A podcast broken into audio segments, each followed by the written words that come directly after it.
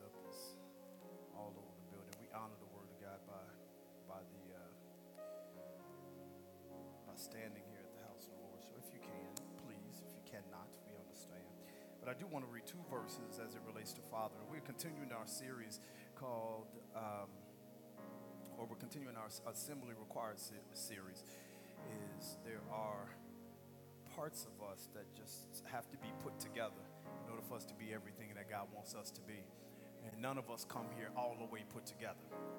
We all have to have parts of us that need to be built and built upon. So life is something where it takes some assembling. Takes some assembling. Amen? So we've been talking about building healthier relationships, and today I want to talk about fathering And in chapter 7 of Samuel, God starts to have a dialogue with prophet Nathan, who was the voice that God would speak to when he wanted to talk to David. And he was speaking to Nathan, and he was telling Nathan that this is what I want you to tell David because David wants to build me a house and he wants to do some amazing things for me. And I don't want him to get it twisted. I don't want David to think that I work for him. I want David to understand that he's here for me which is something we should all understand, is just when God disappoints you, you got to remind yourself that, that he, don't, he don't work for us. We are here to serve and work for him. Amen? So, verse 13 in 2 Samuel says this it says, He shall build a house for my name, and I will establish the throne of his kingdom forever. And I will be his father, and he shall be my son. And if he commits iniquity, I will chasten him with the rods of men and with the blows of the sons of men. We've got a few seconds, so uh, I want, I'm going to go to Hebrews chapter 1. You don't have to go there, but if, you, if you'll indulge me and listen, because these are the exact same words, or very similar words that Jesus said, to, that God the Father said to Jesus' his son. The same thing he told David, he told his son, and this is what he said in Hebrews 1, verse 5, he said, For which of the angels did he ever say, You are my son? This is God talking to Jesus. You are my son, and today I have begotten you. And again, I will be to him a father, and he shall be to me a son. And the word of the Lord is blessed. Would you find three people and say, Color me father? Color me father. Color me father. Color me father. Amen. Um, y'all looking like, what in the world is color me father mean? Find one person, tell them, color me father. Father, in Jesus' name, as we prepare to step into the Word of God, I pray, God, that your grace and your anointing would be rest in this place. Father, I pray that there would be such clarity that even the least among us would not err. And Father, I pray that you would send an anointing that makes teaching and preaching the gospel simple and an anointing that makes receiving the gospel even easier. If they're watching by the airwaves, God, let this anointing rest in their in their in their homes and in cars and on their phones and on their computer screens. And God, we thank you for this now. In the name of Jesus, who is the Christ. Somebody shout, Amen. Amen. Smile at somebody, take your seat, say, It's just church. It's just church. Color me Father. Uh, obviously, today is Father's Day, and sometimes the most difficult days, or maybe even the, the easiest days, come along these, these holidays, you know, where it is an expectation that you talk about whatever the holiday is. So today is Father's Day, and as we have already given a hearty happy Father's Day to all of the dads, we salute you. And, and today we find strength in the Word of God because of the position that you carry in the earth. Fathering is important. And I'm going to say that again until you say amen. Fathering is important. And that's critical that we understand that father is important because there are theorists that have theorized in historic past that there is nothing inherent in fatherhood that's distinctive or important for children.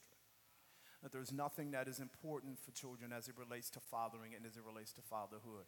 It was the idea that the most important thing in a child's life, person in a child's life, would be its mother and that because the mothers have the aptitude and the ability to, uh, to elongate their skill set to do fatherly tasks, more so than a father can elongate his skill set to do motherly tasks, it somewhat rendered the purpose and the necessity of a father in a child's life as muted. So, this is the idea that the early, um, the, some of the earlier uh, psychology and concepts about fathering was perpetuated throughout our communities and humanity. And this is important because uh, they had to take an about face when they started to realize that the outcomes of society were not matching the data that they had in their study.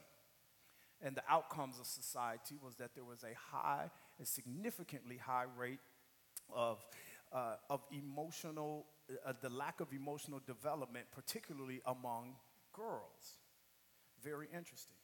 And that there was high levels of anger that was associated with young boys. And the facts were showing, and they still show, that a high percentage of violent criminal offenders didn't have fathers, didn't have active fathers.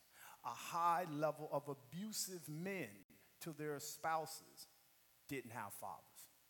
So they had to start to rethink the idea, and they began to rethink the idea, and they came up with this understanding that one of the reasons why they came, why the, the psychologists came to the conclusions that they had done is because there was such an in, eh, inordinate amount of studies on the effects of motherhood to society that there simply were very little, there was very little data about maleness to society. So they were making their ideas and their judgments off of minimal information. That's a message that you should take beyond this message. Is that you got to be careful making judgments about folks you don't have information about. So he's so they minimize the importance. Boy, I could keep on preaching there. Because you'll minimize the importance of what you're not informed about. Even though it's vitally important, if you don't have the information, then you can devalue its importance because of that lack of knowledge. And that's what was happening to fathering. So they've been inundating the market with studies about fathering, and they're starting to realize that a dad's role is vitally important to the development, the healthy development of a child. The, the language is just starting to catch up. It's just starting to catch up with, with the reality that is important for men to be fathers and for fathers and for fathering to matter. So, the idea of the demasculation of community and demasculation of our society is no longer the chic thing to teach and to talk about because our children are starting to demand that their dads be something they have not been trained to be, which is present. Are you hearing what I'm saying? So this, this idea is critical. But science is always an interesting dynamic eh, because the Bible has been verifying science since the study of science began. And to me, it just seems like if science would start with scripture, it wouldn't have to correct itself every 50 years.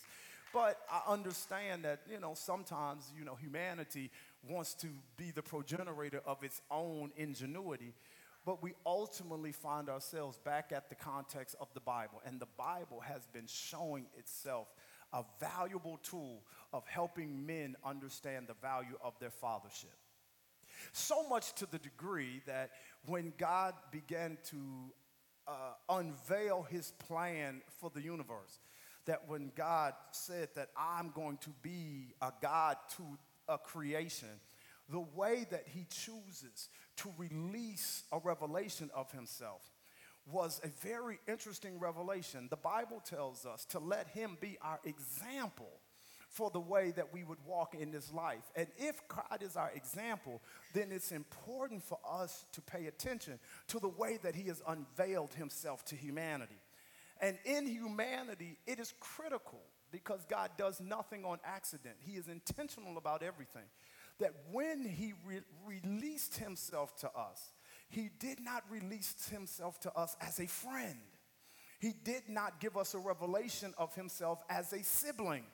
He did not give his revelation uh, of himself to us as our mother. he instead gave himself as a self revelatory expression to humanity. He said to us, I will be your heavenly father. So it's critical now that we be mindful of the way that God operates. And if God would say that I'll be a father to humanity, then anything that he calls a father must take on the characteristics of the heavenly father. And the church said, what does that mean? Because those are some big shoes to fill. Well, let's understand the definition of father. In the Bible, the word pater is the Greek word for father we get this idea Abba, or daddy, is an affectionate term that we get in the Old Testament. Abba, father, or our father, which is to say daddy. It, that's an affectionate term. That doesn't mean father. Pater is the closest word. What pater means in a real, in a real simple definition, pater is the substance by which all things that the substance is responsible for will draw its strength. So, a father or a pater is not just a male in the union of a husband and wife situation and uh, something that has children. It is the substance by which everything that the substance is responsible for will draw its meaning and its strength and its energy. That is what a father is. That is critical when you say that God, you mean to tell me that if I'm going to position myself in the earth, that I have to be a pater. Well, what is a pater? I must become the substance by which everything that is birthed out of me has the ability to draw its meaning from. That is the role of a father, that everything he births, he's supposed to help supply the primary meaning of it, and it should be able to draw strength from the pater that's in his life.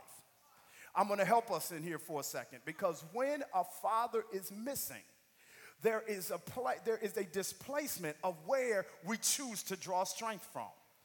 It, when a father is missing, there is a displacement of where we choose to find meaning from.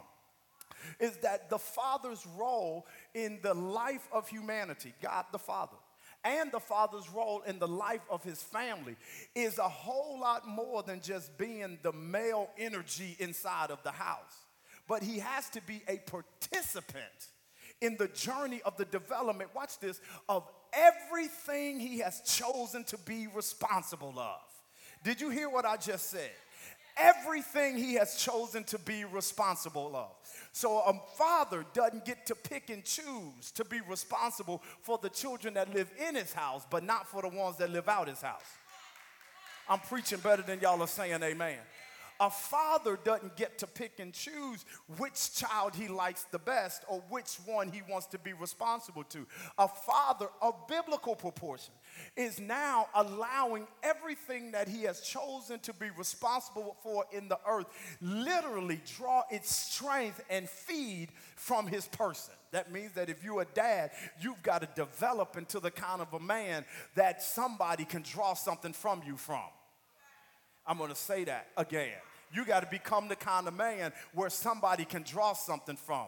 You have to grow in your intellect, grow in your knowledge, grow in your resources, grow in your aptitude, grow in your networking. Because if you're going to be responsible for two, three, five other babies, they've got to have the opportunity to reach from you and draw substance from your life eh, because that is fathering. Are you hearing what I'm saying? It becomes a, a, a, it is an added challenge to maleness to be a father because maleness and fathering are separate in plane. It is you're male by birth, you're a father by what you have brought into the earth. And, uh, and, this, uh, and you're a daddy by how you choose to respond to it. So just because you're not being a daddy don't mean you're not a father. Did, you, did y'all catch that? Did you catch that? You know, somebody's like, oh, he's a man, but he ain't a father. No, if he had you, he's a father. He's just ain't a daddy. Are you hearing what I'm saying? And, and you can't let a person get away from their responsibility of being father just because they're not playing daddy. So, he, so the challenge with maleness and maleness and fathering are two different planes. Maleness is who I came into this earth as. Fathering is what is the way that I choose to respond to what I birthed in the earth and who I'm responsible to. The challenge with maleness and fathering is that sometimes they run antithetical. They have three, eh, there, there, are a couple of things that become barriers to fathers, males rather, being good fathers. The first barrier is his affinity to withhold his emotions. You've got to understand the dynamic of the way it works when a woman gets pregnant. When a woman gets pregnant, she now has an embryo that is operating inside of her body who is fighting for its opportunity to become life.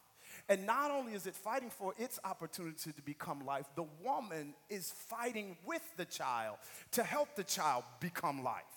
So everything in the body, in the in the embryo is swirling through the womb of the woman, looking for a place to blood attach. Stay with me now. To literally blood attach meaning that this, the, the embryo is looking for the uterine lining to grab a hold of the uterine lining and it will release itself into it. At the same time, the woman's body is starting to shift and to change to help the thing that is inside of her survive. It is a challenge, it is a wrestling, it is a struggle together between two lives trying to fight for the survival of a life. This is what happens in a, it, with inside of a woman's body. What happens with a man now is that a male who has the first seed, he has life inside of him, now will release life to his wife or his woman. He releases life to the woman, and then he is now disconnected from the process. Do you see what is happening now? He's disconnected from a process that's taking control and that is taking on inside of him. Not only is there a process that's taken uh, on inside of the woman, the process is both natural and spiritual. If you think it's just a natural thing, then you don't understand the way that God views this world. What God sees when God creates a space for men and uh, for a woman and a child to be created, what God has started is a spiritual conceptual idea, not just what's taking place inside of the woman's body. So in God, this thing has existed in eternity. In this woman, she has been prepared by God, and she is about to have an encounter with a physical seed and an eternal idea that is in God. When a child, when a woman is impregnated, she is now about to take on information that the child will learn through experience, but that he comes with because God has already put his DNA on him while he or she was still in eternity. Are you still following me? All of this is happening inside of the woman. So, as the child grows, the child is cognitively learning things about itself, that, but it has also spiritually been alive in the mind of God for all of its life. So, what is happening with the development between male and or female rather and its child is that there is a spiritual knowing that is taking place, and there is a physical learning that is taking place. This is why you, as women that have had children, you can tell us the personality of your child before it even comes out of your body. You ever done that before? This one's gonna be a, a stubborn one. This one is gonna be a fighter. This one is gonna be, you know, you already can determine personality traits about your children before they even come out of your body. You're not by osmosis, it's not because of some magical trick. You're not that good at developing personality. It's because you are literally building relationship inside of your own self with your child. So much to the degree that it is not just natural, it is also spiritual. Pastor, that makes no sense that I can make a spiritual connection with the thing that is inside of my stomach. Well, can I take you to the Bible? In the scripture, the Bible says that Moses, Mary was, the, the, uh, was related to Elizabeth. And Elizabeth had a child who was six months older than, than, than Mary's child. The Bible said that when Mary realized she was conceived, she went to Elizabeth's house, who had in her womb a six month old child named John the Baptist. The Bible says that when Mary, who was three months pregnant, came across John, who was, Elizabeth, who had a child where she was six months pregnant, that the child in her stomach began to leap in her stomach. That, uh, that as the child leaped, it leapt, the Bible said, because it was rejoicing at the fact that the seed that was in Mary was in the presence of the child that was in Elizabeth. It was not, nobody talked, they didn't text each other in the womb, nobody picked up a phone and called. It was a spiritual connection between the thing that cannot speak or be seen, connecting to another thing that cannot be that cannot speak or be seen because there is a communication that takes place in the spirit that allows there to be relationship before there is life. Are you hearing what I'm saying? A mother gets to do this for nine months. She has a nine month head start on her husband and an eternal head start on her husband. And what a male now has to do is he has to connect with what you got a head start on. His challenge in fatherhood is not being present, it's catching up to what you've been doing for the last nine months and eventually off into eternity. So, what happens is that when there's a disconnect between fathers and their children, we have a tendency to give them right back to the person that has made a connection with them because we have barriers that are going on in our life that keep us from the real thing that makes fathering important, and that is bonding and relationship. We've got three primary barriers. The first barrier is our is our, our affinity with withholding emotion. It is critical that, mo- that much of what has taken place with a mom and his child is at an emotional level. It is not at a cognitive, intellectual level. Am I, is this too much for y'all? Are y'all all right? It is, it, is at a, it, is at a, it is at an emotional level. There is a sense, there is a feel, there is a growth, there is a connect, there is a battle happening that you connect with that is, that, that is, that is emotionally driven and spiritually understood. The man is disconnected from that. He's got no, he doesn't understand all of it. He don't get the sickness and he doesn't get the conversation and he doesn't get all of this. And, and, when he is connected from this, the way he catches up with time is he has to lay himself at the altar of his children, his babies that don't understand what, uh, uh, what the mother was able to spiritually connect. He's got to try to figure out in the real world how am I going to connect? Because I can't talk to them because a four month old is a horrible conversationalist. So I can't tell you what I, who you are, and I can't tell you what, I, what how I'm feeling. I can't be vulnerable to a three or two year, you know, a one year old. I struggle with those things. So how do I build up the time with my propensity to withhold my emotions? I withhold my emotions because withholding emotions is a part of masculinity. It is not just a social behavior, but it is perhaps also proven to be a biblical behavior. That when God separated man and made woman out of man, he some kind of way put a lot of the hormonal, emotional context in her being, generally speaking. So, as a process, what is happening to us, to men, is that we are not as, in general, emotional as our female counterpart. We don't feel our way through this world. We think our way through this world almost to a fault. Where sometimes you would just be asking, man, well, can you just have a heart for something? Will you just feel me on something? Will you just choose not to overthink it and just let yourself go? Men struggle with that. Brothers struggle with that. And here's the thing, if we want to just be truthful, you, you want him to struggle with that a little bit. The challenges with he struggles with his children, but you want him to struggle with that. The, the challenge with him not with him struggling with that is the idea that if he is too estrogenically challenged, if he is releasing too much estrogen, and you are a heterosexual woman, you are going to struggle with a man that operates in this world with more estrogenic energy than you are, than you have. Are you hearing what I'm saying? See, as when you when you operate in emotion and you are given and the freedom and the space to release emotion, then that is one of the safest places a woman can be is to say that she's hurt and not be judged by it or to say that she's that she's got anger and not and us not try to fix it. It's one of the safest places where she can lay out and release emotional aspects of who she is because this is the way that God made her. He loaded her with the hormones to adapt to the birthing process of a human being. And through the process, she gets to release all of her hormonal releases, and it comes across as emotional. And we call that femininity, and we fall in love with that. The problem is, is when there are no men and men are raised by women only and men bring into this world a feminine aspect of who they are, stay with me because this is not a sexuality conversation. This is a conversation of what one writer called the feminized male.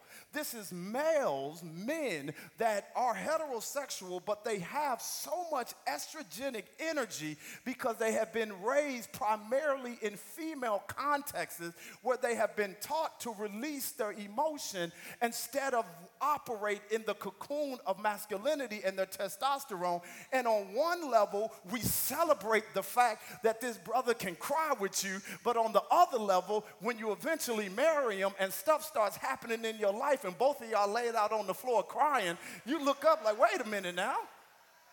You're like, now wait, now wait a minute. Now, like, you know, I mean, I was all about you being in touch and all that kind of stuff, but we can't both be crying over the bills. I mean, you know, you know, I need to be able to read. And the problem with that is that on one hand, you'll celebrate it, but you'll celebrate it because it, it, it brings a partner into the conversation.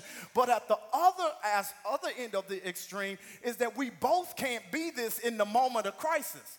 And because a woman does have the flexibility to become more masculine dominant than a male has to become feminine dominant, you get off the floor first. And when you get off the floor first and say, now look, now we got to do something about this situation, you're going to have a problem. And what is the problem? Is that I can't cry, I can't be at my best, I cannot release emotion when I'm not at my best because you down here on the floor crying with me. Now, somebody's got to get up, and because because mama raised me to be a woman and she pampered you as a boy, I'm the only one that's got responsibility, Gene, in this marriage. And now I'm got to get up and make it work for this house. But there's a problem with that because while you laying out on the floor and I've got to be less of me and be more of you, I'm going to lose respect for you. I'm losing respect for you because you are doing me and I don't get to do me. And this is where y'all come up with this if I'm going to do bad.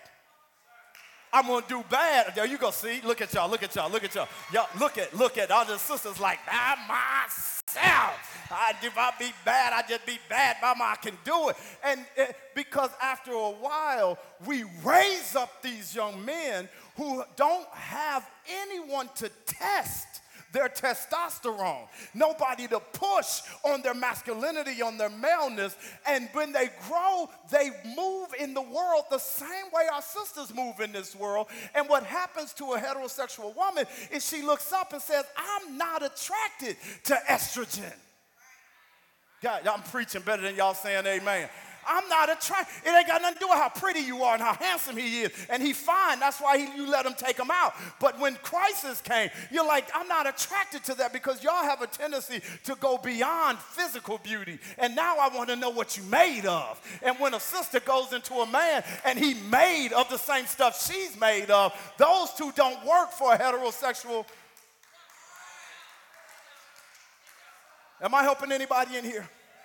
So, so when men are moved from the house and when men are removed from community, we raise other men that struggle with giving the balance that community needs if we are going to have healthy children. Now, the downside of this is that we have this barrier that uh, that allow that stops us some kind of way of being emotional. So even the most masculine man has gone to the way to the extreme where we release no emotion. And it's going to take emotion if you're going to connect with our children. It's going to take a, a, vulnerability. It's going to take being open. It's going to take, watch this, more than just saying, I'm with you. It's going to take that I'm with you in both spirit and uh, both physically and in spirit. I am more than just there, but I'm present and my heart is here and my life is here. It's more than give me the baby, let's have skin to skin contact. It is, it is, how many of y'all ever seen Roots? I know some of y'all too young, but, but but what did he say when he held his child up? And he showed his newborn baby the stars and the moon. And he said, Behold, the only thing greater than yourself. He said, That's the kind of involvement. Is he was telling his child, I want you to look at God. And God is the only thing in this universe greater than you. That there is, and this is the level of vulnerability that men have to come out of ourselves. And it is a barrier for us when it comes to connecting and to catching up. The second barrier that we have and that we struggle with oftentimes is the barrier of our comfortability with distance. We are comfortable with distance. Men, many men, we will stay at a distance from the things that we uh, struggle to understand. If I can't control it, I'm gonna get distant from it. That's why, if you notice your men, when they go through stuff in their life, they go to the cave before they come to you because they start to figure it out at a distance. When men don't figure things out well, they withdraw and they create distance. Why is that? The primary reason is the way that God created men. Is this helping anybody today? The primary reason is the way God created men. When God creates Adam, he tells Adam that I want you to go into the garden and I want you to work the garden. Adam was made for his service to the earth. So many men, we get a great sense of meaning out of the work that we do in the world. Many men feel like they are the greatest man in the world when they go out and they put in work and they work with their mind and work with their hands and they can whatever the check looks like they feel very satisfied with that most men do because of the way that god created the, the average male in general Women were very different because God did not create them for the work. The Bible says that when Adam was, when Eve was taken and fashioned out of Adam, that she would be a helpmate to him. That means that she would now be connected to relational things as opposed to vocational things. And he said, and so God now has woman in the earth, and we are obviously speaking very general, that when man, a man, is out in the world giving the best of himself to the world, he has aspects of him that could be very relational, but he gets a great sense of satisfaction out of being moving and forming and building and tearing down and starting over. Where, the, where women get a good satisfaction out of relational things that if my God loves me and if my partner is with me and if my children love me, and I'll, and I'll make sure that I create an environment for relationship not necessarily create an environment for empires. And that doesn't mean that women can't build empires, but it's the idea that when God created Adam, he was created for the distance from relationship. Eve would chase him to connect with him because she was yearning and created for relation. He will keep the distance from relational things. That's why we don't want to tell you when we hurt. We don't want to talk about, like, please don't dig into my stuff and make me open up and tell you anything that's deeper than me other than what I'm ready to give to you in the moment that we're talking. Please. That's the way men function. And that's not a bad thing, but it is a barrier when you have to build relationship with your children. The third barrier is the fact that A and B cause a bigger wall. So if I'm a person who is who is who is in love with my comfortability and I'm in love with the fact that I've got these distances away, how can I build relationship with a child? That needs my intimacy and my openness and needs no walls and needs me to be as vulnerable as I've ever been before them. When I've got all of these male barriers that are operating in my life, watch this, that don't even necessarily make me wrong, but one of the reasons we don't walk in them is simply because we didn't know they existed.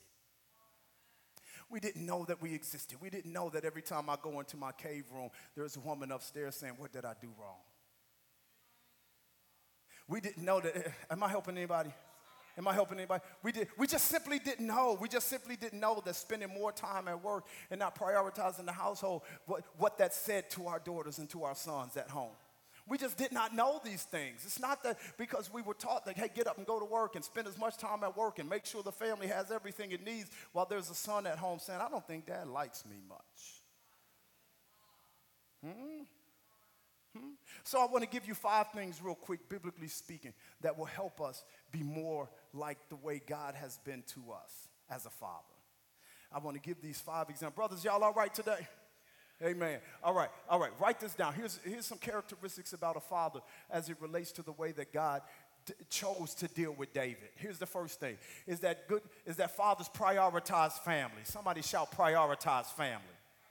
Say that loud. Shout, prioritize family. That, this is an important aspect of the way men operate in this earth. Look at what God says to them. He says, Nathan, I want you to go tell David that I'm going to be to him a father. He says, I want you to go and tell him that. Watch this. He didn't say, go tell him I'm going to be his God. He didn't say, go and tell him that I'm going to be his savior. He didn't, don't, don't go tell him that I'm going to save the day for him and I'm going to cover the kingdom. He said, first of all, you go tell him I'm going to be a father to him.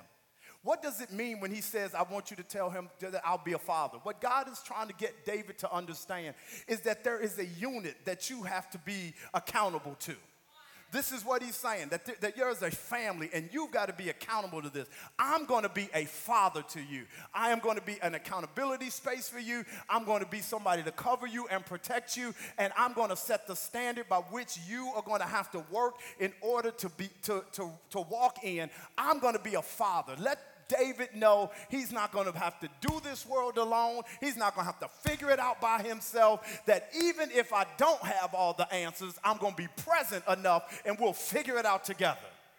This is the power of a modern day father is that when a father prioritizes his family, what he tells his family is that I'm in it with you. What he tells his children is that you will have accountability in this world. What he is telling them is that I'm going to be responsible for you. And there is not a better feeling in this world than when somebody is willing to take ownership for your presence. Are you hearing what I'm saying? There is nothing more wonderful than when somebody decides that I'm going to take ownership of you being here.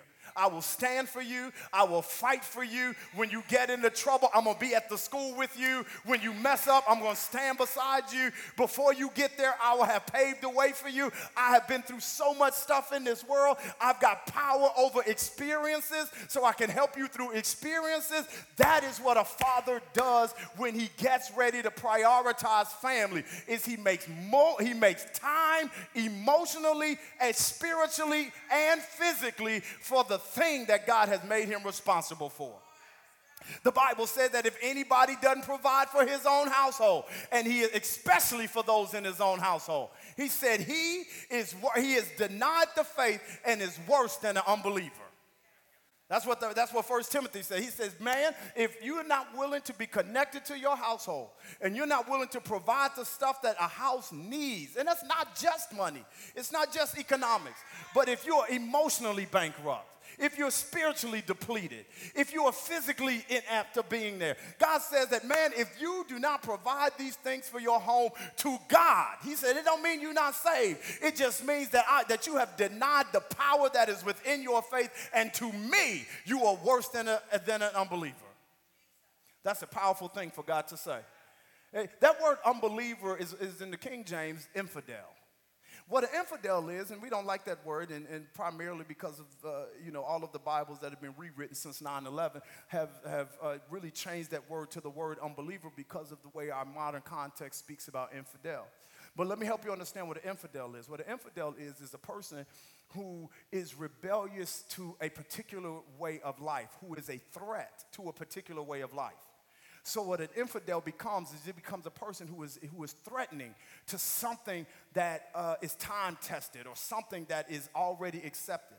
So this, so the Bible helps us understand that in God's eyes, He's saying that what I got in this word is time tested that what I'm putting down on this table is time tested and it functions and it works. And when a person decides that he doesn't want to prioritize his family to God, you are circumventing a time tested thing called family.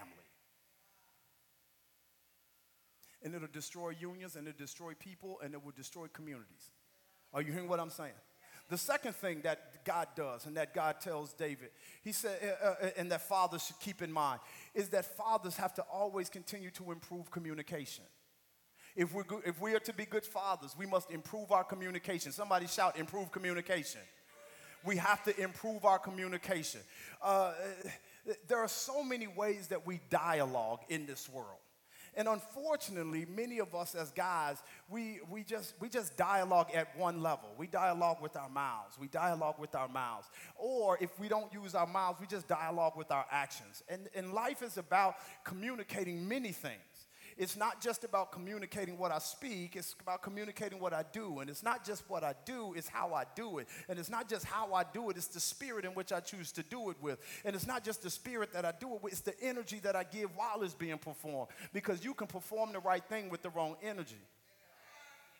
Are you hearing what I'm saying? So this becomes critical now. So for brothers, it's not just that we say it, and it's not just that we, we make it and act it out in, in love making, and it's not just that we act it out in financial giving, but communication has to do with not just what I say, but how I say it and how I'm receiving the dialogue back to me. Watch what he says. He says that I'm going to be to him a father, and he's going to be my son. He says, You're going to be my son. He says, You're not just going to be, he says, I want you to, I want to communicate something to you. This is what God is telling David. I'm going to communicate something to you.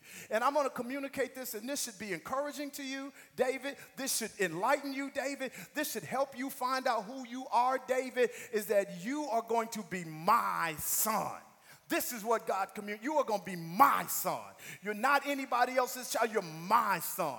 And this is important for fathers because to a man, there should be nothing more important to you than the standard that your last name represents. Your last name should not just be your, whatever it is. Your last name should be a set of integral traits. Your last name should be a set of character traits that represent your integrity, represent your faith, represent your belief system and your values. And when you have children, you tell your children that I'm going to be your father and you are going to be my son. What is God saying to David? And you are going to be the person that I'm going to pour into to carry my traits. So when you if you think that I'm amazing, I'm about to make you amazing. If you think that I'm powerful, I'm about to make you powerful. If you think that I'm next level, I'm going to pour into you and I'm going to make you next level. That's what how we communicate to our children. You're amazing. You're not the drag of the earth. I want you, not that you can you you you uh, you are in, in my space. I need you. This is how we declare and communicate as fathers because when a father says it, everything in the universe starts to get in line with the voice of the lion when it roars. I wish I had some help in this place. I need a father to raise their voice and give God about five seconds of praise. I improve my communication as a father because I remind my children that they belong to me. God put you in this earth and you are my child. And you're not going to walk around here acting like somebody else is up the street. See, my parents used to say stuff like this I don't care what they do at their house, but you are my child. And we are going to act. See, that's the way God does us. God comes to us and He says, I don't care what they're doing out in the world, but you are my child. And I'm not going to let you do your life any kind of way that you want to get it done. Because if you go out in the world, world and represent something, you are representing me. And what? Y'all ain't talking back to me in here. I need somebody to take advantage and take the opportunity to give God the praise for the power in your last name. God says, You my child. You're my child. You're my. No, we don't talk like that in my house. No, we don't behave like that in my kingdom. No, we don't treat each other like that in my house. That's the way. You belong to me. You are my. I, you are my son. Are you hearing what I'm saying? He says, You're mine, you're mine, you're mine. That, but you got to communicate that. Because when a child feels wanted, they'll try to raise up to the standard. Are you hearing what I just said to you? When a child feels like I'm necessary, like I'm wanted, like somebody believes in me, like he's, I, who am I that he will pour all of this into me? You are somebody that I believe in, son. You are somebody that I believe in, daughter. And even though we are in, goes up and down in life, I have the capacity to pour into you and communicate to you that you are a necessary force in this family. Improve communications. As apples of gold in silver carvings, so is the word spoken in the right time by our Father. He says that every man must be swift about hearing and slow about speaking and slow to wrath. every man must not just speak and communicate, he must feel and communicate. I'm learning how to feel in my older year. It, it just, you're just learning how that there's more to, to life than what I say. There's more to life than what I do because I got the power to emit stuff. I'm gonna come over here. Y'all more spiritual. I got the power to. I got more power. No, y'all not. Uh, I got more. So I got. I got the power to release stuff. I got the power to emit stuff. Without saying a word, you can make me feel like the most amazing person in this room. Without saying a word, I can make you feel like you matter. Without saying a word, I can make you feel belong. Without saying a word, you can, I can make you, the, the nuances of life men fail to communicate men fail to communicate in nuance because we're so broad stroked and women are so detailed. And when you're broad stroked, it, you feel like, well, I went to work. That, that mean, don't that mean I love y'all? And, eh, eh, you know, and, and as a broad stroke, yes, it does. But as a detail, it does not. I was telling first service that, see, there's a difference between being clean and being neat. Like, I'm clean, I ain't all that neat. And the difference between clean and neat is that clean means that it's clean, neat means that it's detailed. So I'm gonna clean the kitchen. I'm just not might not put everything back where it belongs because I ain't detailed like that. Look at that. We, now, we, now we got comedy hour on Sundays at 10, ladies and gentlemen. So, are you hearing what I'm saying? But this is, but, and, and many men will operate through life with broad strokes, and we have not learned that, that, that our children need the detail. He doesn't just need you at the game, he needs you at the game off your phone. Am I helping anybody in here? F- fellas, are y'all with me? Are y'all with me? Are y'all with me? Eh, eh, this is what we. This is what I learned. See, I was very fortunate to grow up in an era where people didn't have cell phones all the time, and there wasn't so much happening in every moment of their lives. And I didn't realize that this was that that, that it could not be this way because I had the kind of father structure where he was always present when he was in our presence and he was and if he was at a ball game or if he was at practice he was intently involved because he didn't have a lot of other things going. That was just i don't know who he would have been if he didn't have those things but i know that when as I, as life goes on there become these barriers. So who are present but who are, who, are, who have given their presence but because they're doing this all the time they're not present. Come on fathers Come on, fathers. I take care of my kids, but you can't be through the zoo like this all the time. Uh, uh, so, so now, so now improving our communication. And if we can learn how to communicate on all the levels communication takes place and become more detailed, we can catch up ground that we lost to, to the child's mothers. Go to, go to the next one real quick. I believe this is number four. Number four is this, is Am I number three? All right, number three is important, is that we give loving discipline. Fathers have to give loving discipline. Watch what God says to his children. He says, he says, he says this uh, about discipline. He said, Now, if he commits iniquity, I will chasten him. He said, You go and you tell David that if he gets off road and if he gets off base, he says, I will chasten him. Why? Because in the book of Proverbs, the Bible says that God loves, he chastens those that he loves. And, and sometimes it doesn't always feel very loving when we're being chastened. And the idea of being chastened is a problem, particularly when you're a father who has some steps behind. You're already playing catch up with the intimacy for your children to really connect. And if you're a bonus parent, you're like 10 steps behind even a natural parent. And it's hard sometimes when you've got time and you're trying to play catch up to discipline while you're trying to play catch up. So as a result, many fathers only discipline their sons because we're always trying to play catch up. So I don't want to I don't want to raise my voice to my daughters and I don't want to I don't want to you know discipline my daughters and I don't want to so so we turn the majority of that part of it over to mom. Y'all not talking back to me today.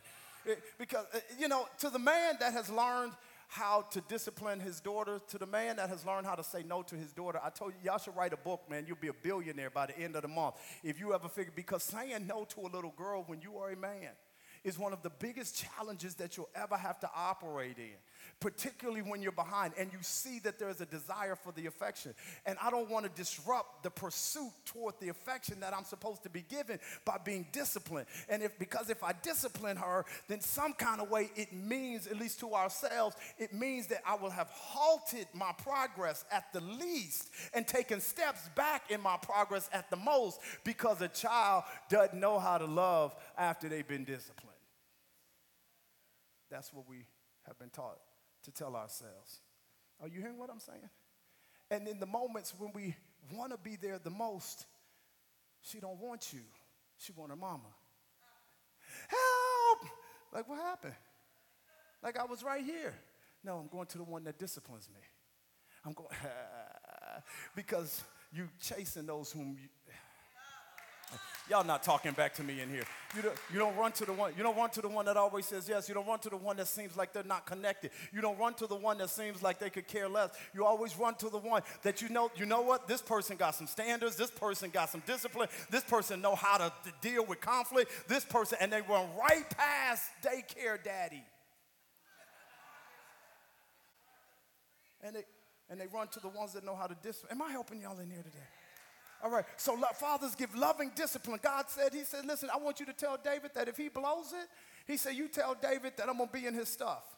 You tell David that I believe in him so much and I believe in the value of my last name so much that if he blows it, if he ruins it, if he starts going down the wrong path, I'm going to chasten him. I'm going to challenge him. I'm going to hold him accountable to the decisions that he chooses to make. He says, and not only am I going to chasten him by men, I'm going to chasten him by the sons of man. And what does that mean? He says that not only is he going to have to deal with the repercussions of offending another man, you're going to have to deal with the repercussions of what I have controlled and told the universe to do to people that don't do good stuff. If you sow it, you're going to reap it. And he says, so don't try to think that you can sow things in the earth and I'm not going to let the earth do what I commanded it to do. He says, so David, if you go nutty and go crazy, I'm going to allow life to chasten you to get you back on track because I love you. And that's what fathers do. Because you'll never be independent and you'll never be responsible. Watch this, and you'll never be able to love another thing that, that you'll be responsible for if I don't father you this way. Now, go to number four. Here's the number four, and this is important. Fathers, it is critical that you respect your children's mothers. It's critical that you respect the children's mother. She is still in most regards, by the psychologist, the primary relationship. She is still, by most psychologists, the primary connective piece. And you cannot offend something that someone loves and it not bounce back to you. Did I just help you with something?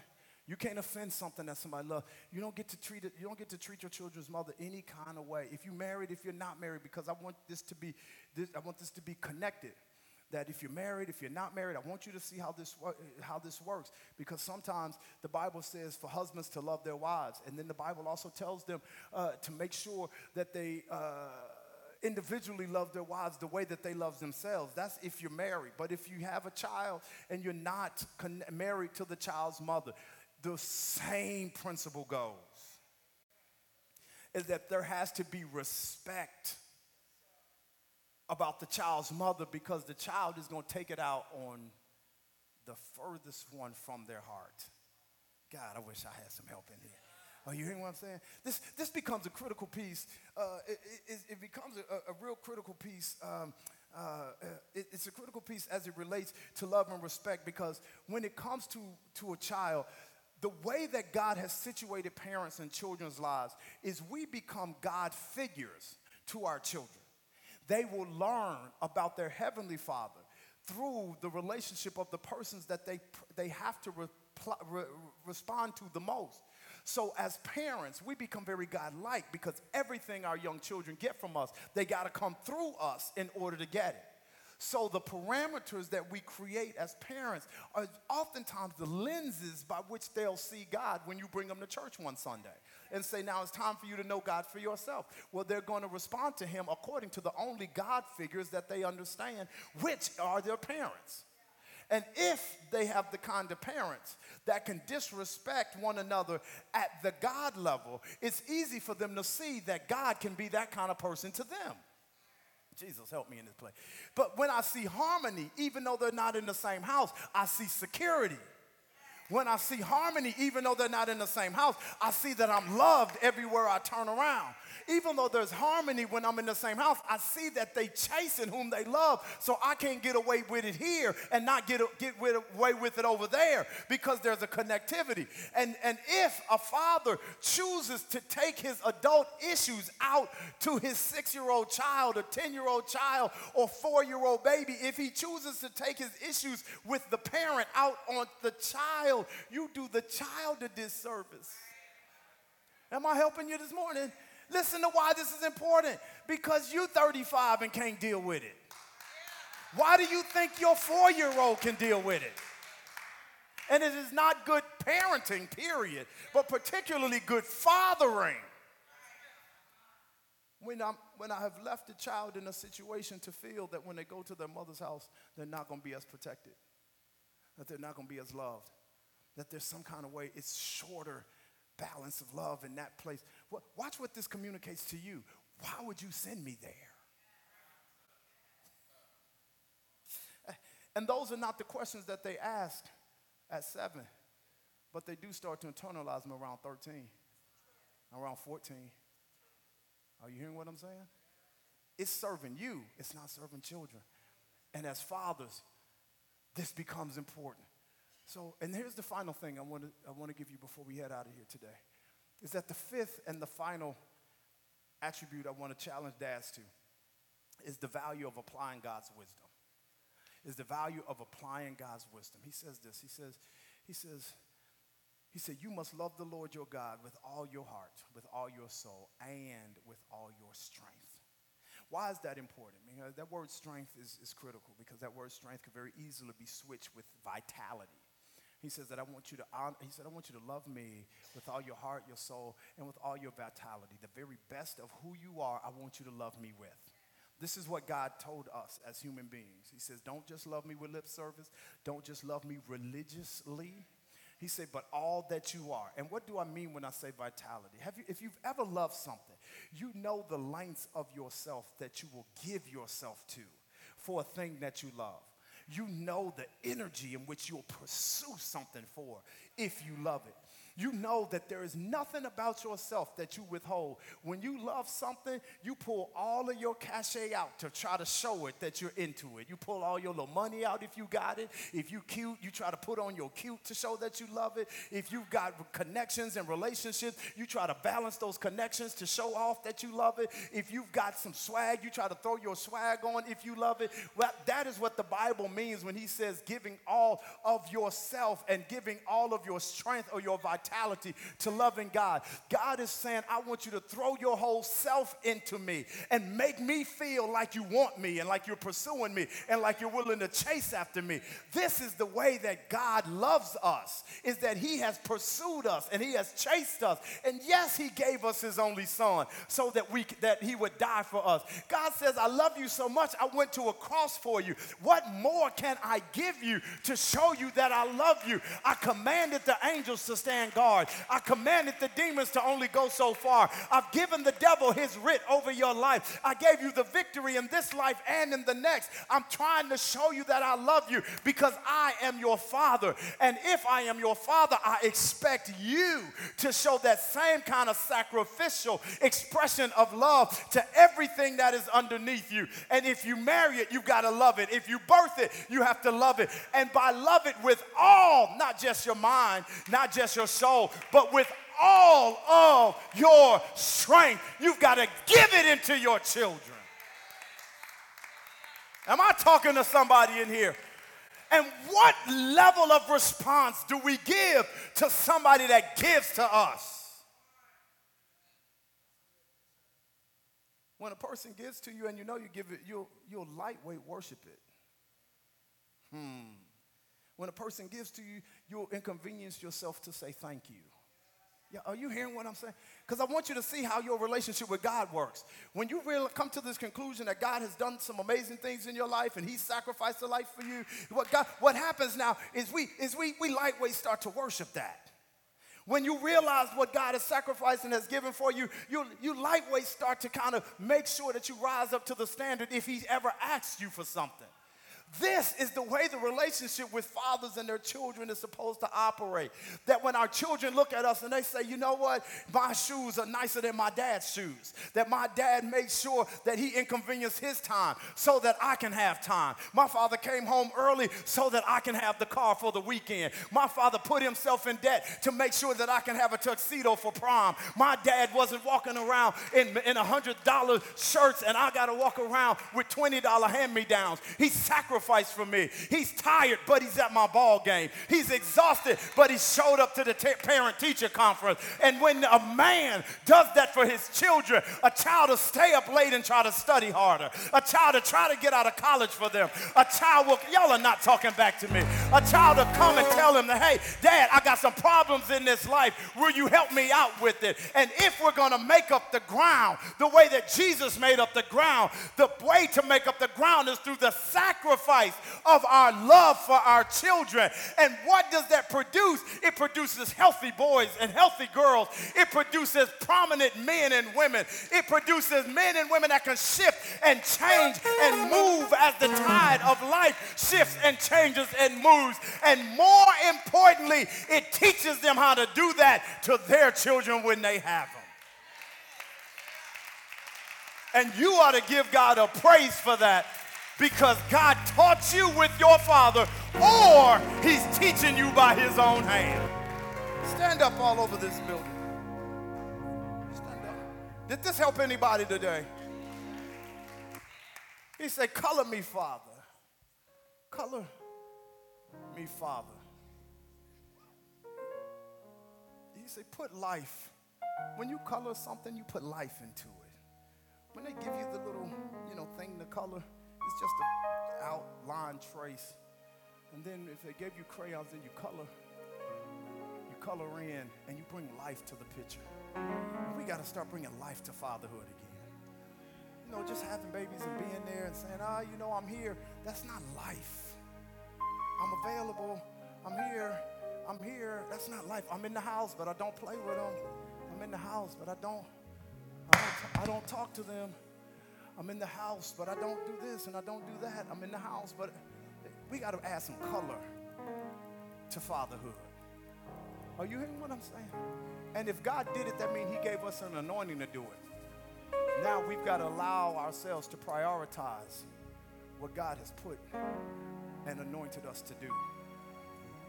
And we'll watch our sons walk with great pride in their last names. And we'll watch our daughters pick better men. Y'all not talking. because they'll say things like, even my daddy didn't talk to me like. That means when, when, when your daughter say that, that means you set a standard.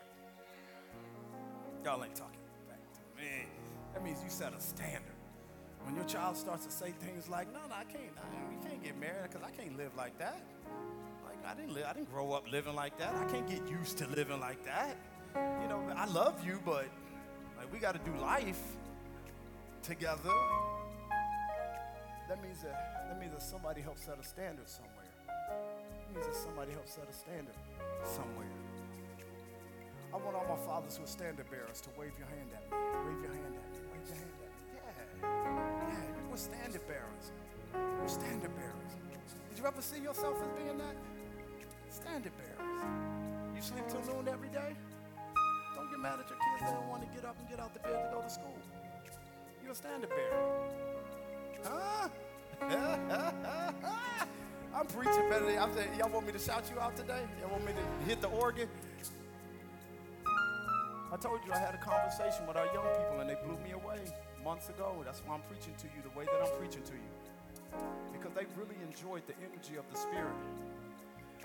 They really did, but they was just like, now what do I do next? And I was like, oh, that must mean I ain't teach you nothing. That must mean you came to church and got the energy of the Spirit, but didn't get the teaching of the Spirit. So, so I made a commitment to do more teaching to us. Amen? Amen. So we got fathers. Come on, fathers, come down here. I want to pray with you real quick. If you're a dad, I want you to pray. If you're saying, you know what, I'm not a father yet, but I want to be a father. I want to be a father. I want you to come. I want you to come. Come on, come on in. Come on in, y'all. Come on in. Come on in. Come on down. Come on down. Come on down. We all we got. We all we got. We all we got. We all we got. I want you to hear what I'm telling you, man. Let me tell you what I appreciate about these mothers. Is these mothers tell each other, they say, don't nobody understand being a mother like another mother. Listen, don't nobody understand being a father like another father. Come on down. We're going to love on you real quick. Come on, sisters, lift your hands and point your hands toward these brothers. Lift your hands and point your hands toward these brothers. Man of God, how you doing, sir? Bless you, man. Come on, they're still coming. Let's do this. Let's give God a hand praise for these fathers. Man, bless you, sir. Bless you, sir. Come on, man. Come on, sir. Good to see you. Come on, man. Bless you, man. Bless you, man. Bless you, bless you, man. Bless you, man. Bless you, man. Yes, yes, yes, yes, yes, yes. Bless you, sir. Bless you, man. Bless you, sir. Bless you, sir. Bless you, sir. Bless you, sir. Come on, point your hands down this way, ladies. So, Father, I thank you for all of these fathers and fathers to be at this altar. Father, we'll make a ton of mistakes in the journey to honor what we birthed in the earth. And God, sometimes we'll feel guilty that maybe we've lost the time or maybe